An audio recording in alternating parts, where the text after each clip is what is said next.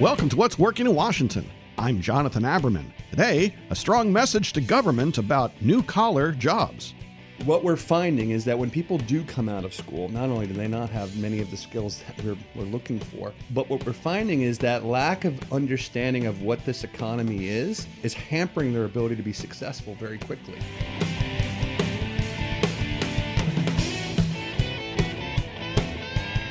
We're now joined by a guest we've had on the show before. James Quigley is C E O of Canvas, but we're talking today not about his business, which, by the way, is growing very well, but what he and a group of other entrepreneur C E Os are doing here in the region, highlighting a collective vision about what our government, and particularly the next governors of Maryland and Virginia and the next mayor of D C when that occurs, what they should be focusing on to really support the entrepreneur community.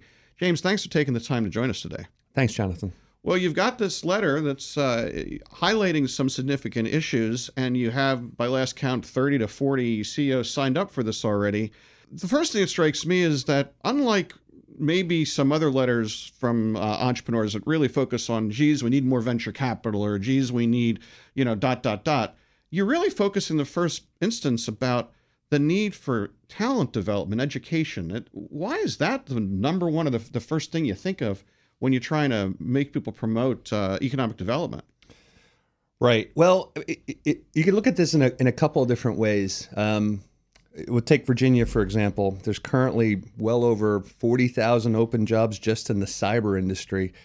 Uh, we, we can tackle this in a whole bunch of different ways. Hey, we need more money, uh, which are very uh, r- repeated phrases over and over again. But the reality is, if we're talking about workforce development, economic development in our area, we need more talent.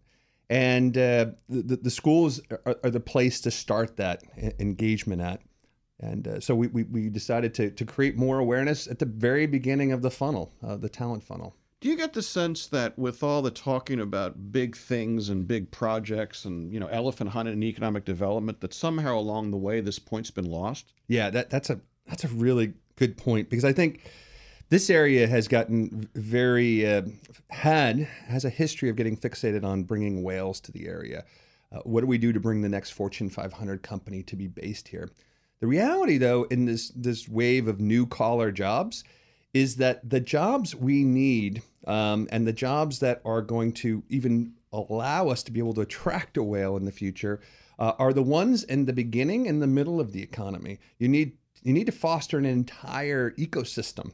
And uh, and therefore, starting at the beginning of that ecosystem are the people coming right out of school, and are they being educated for the jobs that we need to fill the, the startups and the scale-up companies?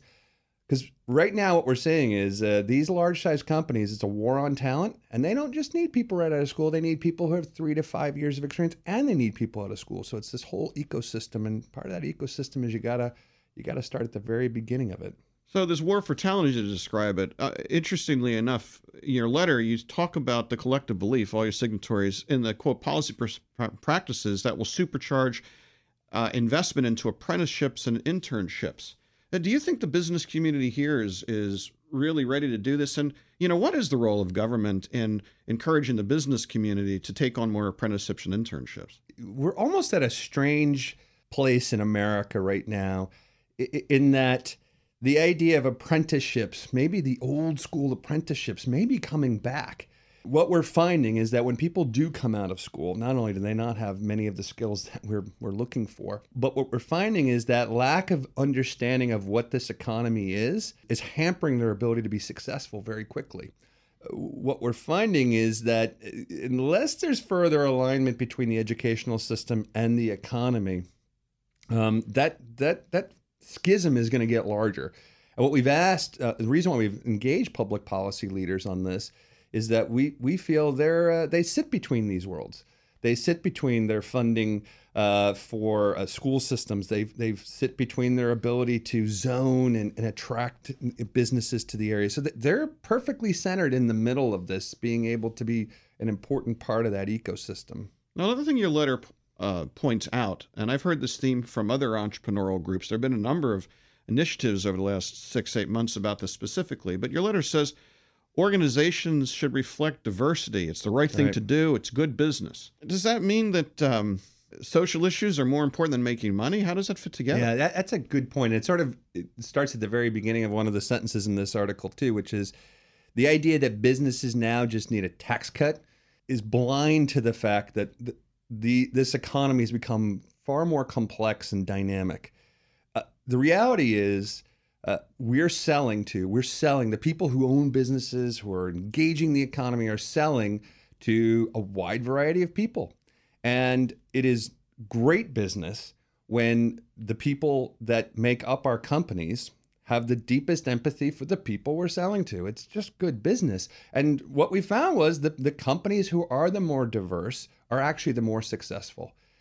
But the reality is in technology and in our innovation ecosystem, uh, we, we don't look like the population that we serve in many cases. And part of that is we've we've left a number of people behind in in this. Um, there's a, a, a number of parts of our society who have not engaged the innovation ecosystem for a number of different reasons.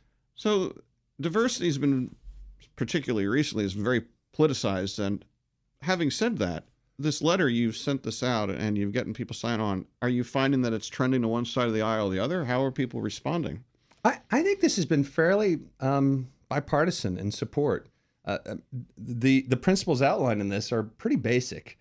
Uh, there are some, I say controversial, there are some some components in here that are that are asking for some bold action. But uh, in in the end, everybody's getting this now.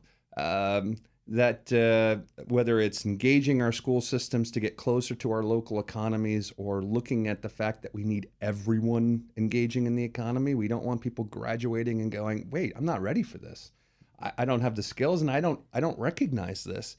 Uh, we need everyone Um, to come in um, into this economy too. So yeah, generally we've gotten a positive response from both sides. I think it's another great example of how really you can't have change unless government engages the business community. Right, and uh, and, and certainly this area knows that uh, probably more than others. James, thanks for taking the time to join us today. And for those of you interested in learning more, you'll find a copy of this open letter on our website.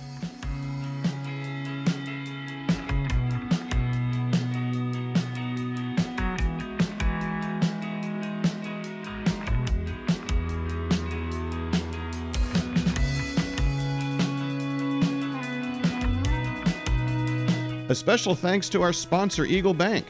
How do you get to be number one in the D C area? Eagle Bank did it by putting relationships first.